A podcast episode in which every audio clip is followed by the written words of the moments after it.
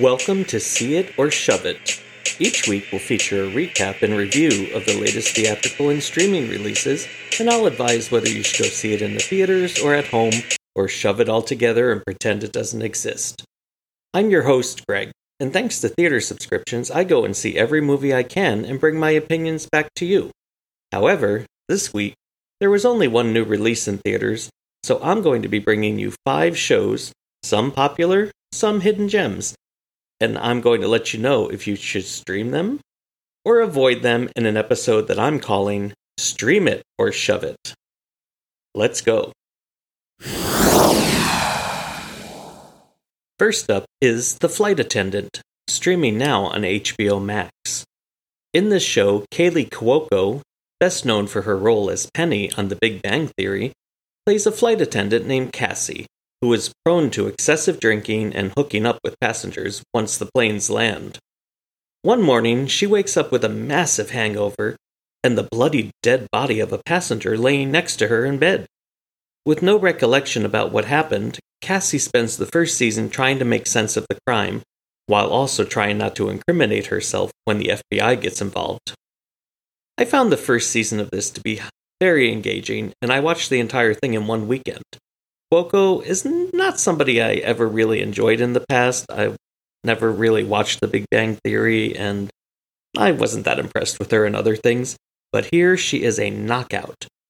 And supporting turns by the hilarious Oscar nominee Rosie Perez and Grey's Anatomy alum T.R. Knight add to the mystery. This may sound like a heavy mystery drama, but it's actually peppered with a lot of humor. And Season 2 just started streaming on April 21st, and I'm looking forward to digging into that mystery. This one is a definite stream it. Next is the incredible limited series Dopesick, starring Michael Keaton, Caitlin Dever, and Rosario Dawson.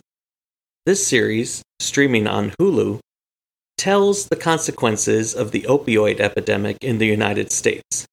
Keaton stars as Dr. Samuel Phoenix, a kind-hearted doctor who is a trusted hero within his small Virginia mining town.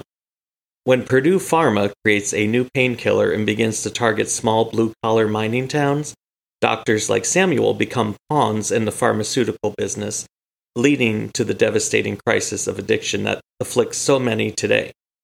The show focuses on the scheme the drug companies played while benefiting from conflicts of interest within the government, specifically the Food and Drug Administration. The performances are all absolutely gripping, and the script is incredibly maddening to watch. It is truly a heartbreaking story, but it's one that should be watched. It is not an easy watch. It will make you angry, it will make you frustrated, and that's a good thing. So, I would say that this one is a must stream it. Next is the series Killing Eve, starring Sandra Oh and Jodie Comer, in a cat-and-mouse chase between the two. Oh plays Eve, a detective investigating female assassins in an undercover operation called MI6. She is tasked to pursue Villanelle, a ruthless killer played by Comer in her Emmy-winning role. When she eventually catches her, the two become enamored with each other, as Villanelle takes Eve down a spiral of obsession and into a crisis of ethics. This show started off very strong. The first 2 seasons were incredibly addictive and suspenseful. It was some of the best television I saw in their respective years. However, as the show grew in popularity, it went completely off the rails and became a chore to watch right up until its 4th and final season, which just aired, and left with a whimper, in my opinion. Seasons 1 through 3 are streaming on Hulu, while Season 4 is available on demand through your local cable provider.